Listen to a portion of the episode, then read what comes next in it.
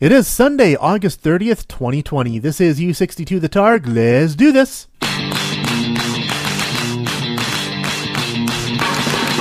As we say in the radio business, if you put that on the radio, people will listen to it. All right, here it comes.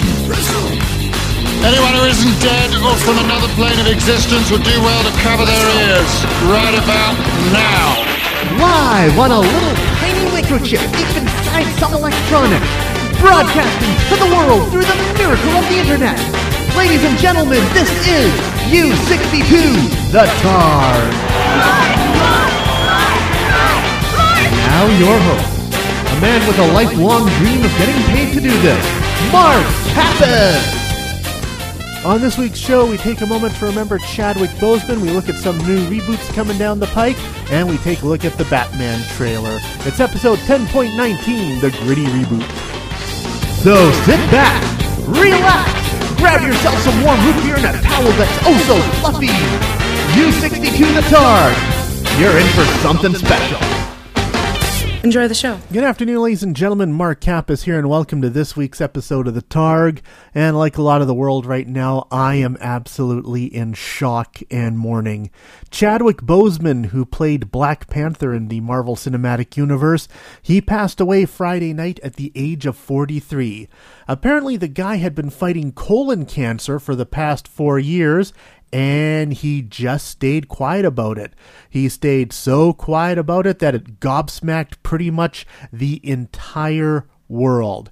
As I said, like most comic book loving nerds, I loved him as Black Panther in Captain America Civil War, Avengers Infinity War, Avengers Endgame, and of course in his own film Black Panther.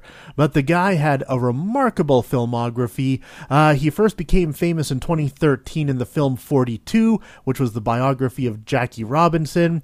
Then in twenty fourteen, he was in Get On Up, the biography of James Brown. He also did Marshall, which was the biography of Thurgood Marshall. Dude did a lot of biographies. His latest film was called The Five Bloods, directed by Spike Lee. It's a Vietnam War epic where he plays a soldier in Vietnam. I think I'm probably going to go check it out. Ah, who am I kidding? I'm probably going to go watch Black Panther again. It's weird. When I first heard the news last night, it was after I finished watching Blade two. See, I spent the entire week binging Dracula adaptations. I'll have more on that in the streaming report. And so in order to cleanse my palate and get back on brand, I decided to watch Blade two. After I finished watching the film, if you follow me on Twitter, if you're my Facebook friend, you know I'm always tweeting weird trivia bits about the movies I'm watching. After I finished watching Blade two, I put it out there that Wesley Snipes actually wanted to do a Black Panther film back in the nineteen nineties, but back in the nineties, no one wanted to make a Black Panther film, so he settled on Blade, which was his second choice. And as soon as I hit publish on that, the news lit up in my uh, social media feeds that the guy who played Black Panther had passed away. I think that's the most remarkable thing, right? The guy was only forty-three years old. That's as old as me. And the fact that he'd been working for the past four years, still making movies, that just shows what a remarkable man he is. Uh, like I saw on Twitter last night, this is like Heath Ledger all over again. We're going to spend the next ten years talking about what he could have done. Everything's better with Mark Cappis. Crime has gone down, productivity is up, and ratings for Doctor Who are through the roof. Mark Cappis on U sixty-two, The Targ. All right, let's move on to happier things now. When I was recording last week's episode, it was while the whole D C fandom was going on. That was D C's online con, because, you know, every other con got canceled this year. Man, I tell you, for the entire twenty-four hours, D C owned the internet. We got a new trailer for Wonder Woman eighty-four, which looks fantastic. Uh, we got some behind-the-scenes footage of the Suicide Squad, which also looks great. We had a big reveal for Black Adam, which Which looks like it's finally happening. But of course, the big one, the one that broke the internet, was our first trailer for The Batman. The hell are you supposed to be?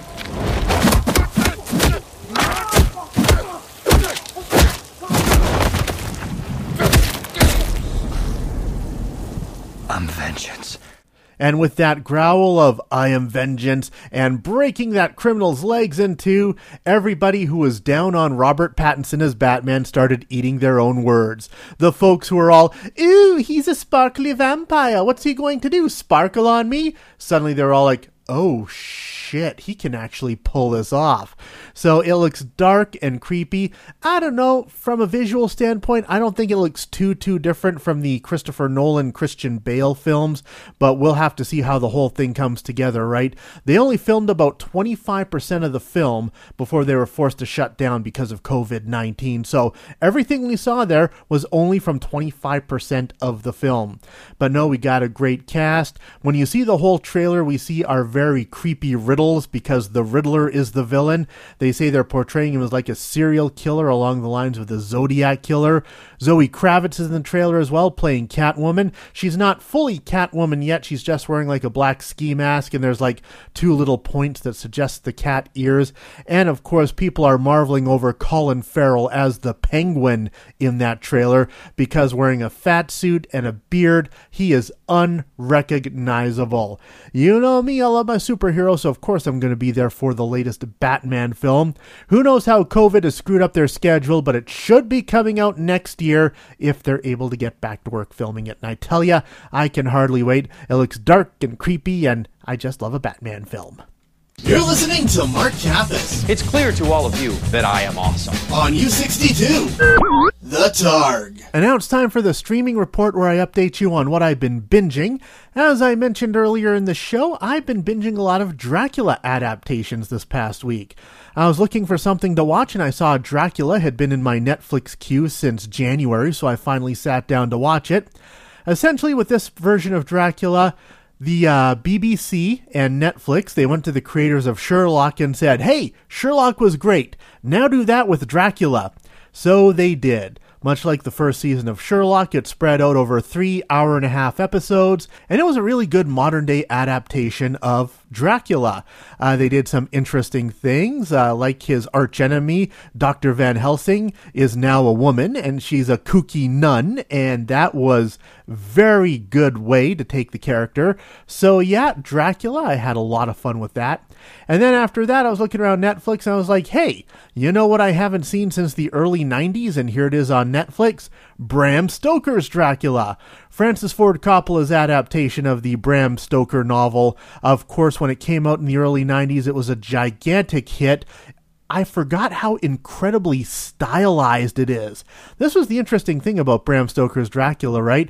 Francis Ford Coppola, he did not want to use any modern-day special effects. Digital technology was in its infancy and becoming the hot new thing. He didn't want to do any digital effects. He wanted to do everything exactly as they did in the silent film era.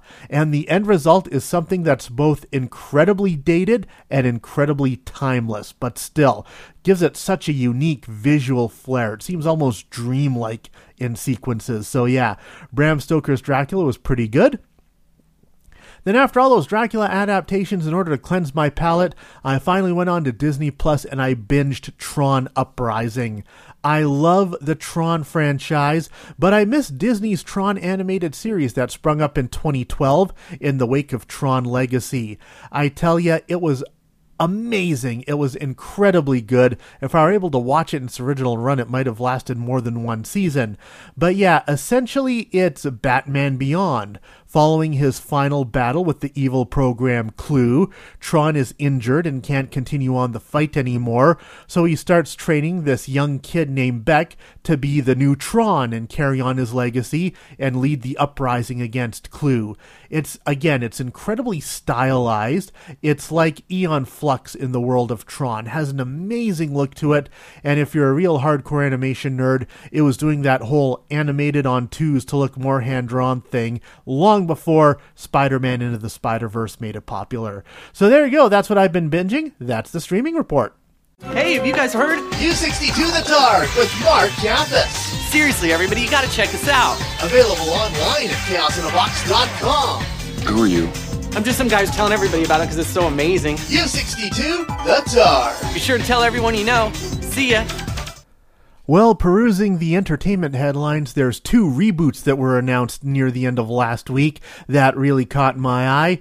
First up, they're doing a live-action Powerpuff Girls. I loved Powerpuff Girls when it was on when I was back in college. I thought it was one of the most brilliant and subversive cartoons on T V. Then I heard they're doing this live-action movie version. It's going to be on the C W, and I'm like, oh, let me guess. Because it's on the C W, it's going to be about edgy teens like Riverdale, isn't it? And then I clicked through and read the article. Yep. In this live-action version, it's a live-action T V show. I said, I know I said movie earlier. I don't know why. In this live-action T V show, Bu- Bubbles, Blossom, and Buttercup are now going to be jaded twenty-somethings who are bitter that they lost their childhood to their crime-fighting career, but now they got to get over it and come out of retirement to save the world once again. I will admit, I am kind of curious. I see that Diablo Cody is one of the co-creators and is going to be writing for the show, so that has me interested, but still I'm like, okay, I'll probably watch it like Riverdale. I'm just going to watch it for the cringe factor alone to see these beloved characters be all grown up and edgy now. And the other reboot that came down that kind of uh, caught my eye is apparently Star Trek Lower Decks is making some people think that they can do animated comedy versions of other beloved science fiction franchises. They also announced near the end of last week they are developing The X-Files Albuquerque, which is going to be an X-Files animated comedy. It's going to follow a group of misfit ragtag F B I agents who follow up on the X-Files that even Mulder has said are too stupid and too ridiculous. So, I don't know. There could be some potential there. I mean, the X-Files had some great comedic episodes back in the day, so it could be interesting to see how this goes. No word yet on when either of these shows are going to premiere. Yeah, I'll check them out out of curiosity, and then we'll see what happens from there. Anyway, I'm about all rambled out, so I think I will wrap this up. As always, thank you for tuning in to listen to my ramblings. You can always download the show on Google Play, on Spotify, on Apple Podcasts, and at my official website, chaos in a box dot com. I'm Mark Cappis. This has been The Targ. I will see you next week. And this brings us to the end of another exciting episode of The Targ. Don't forget you can download a new episode of The Targ every week at chaos in a box dot com. The Targ is written and produced by Mark Cappis under the watchful eye of forty-two Star Wars action figures. The Targ is a Chaos in a Box production.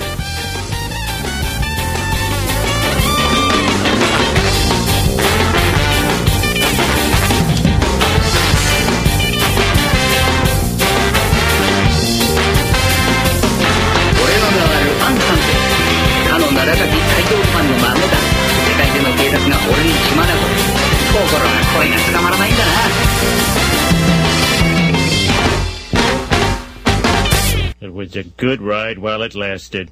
Come on, kids. Let's go home. We are home. That was fast.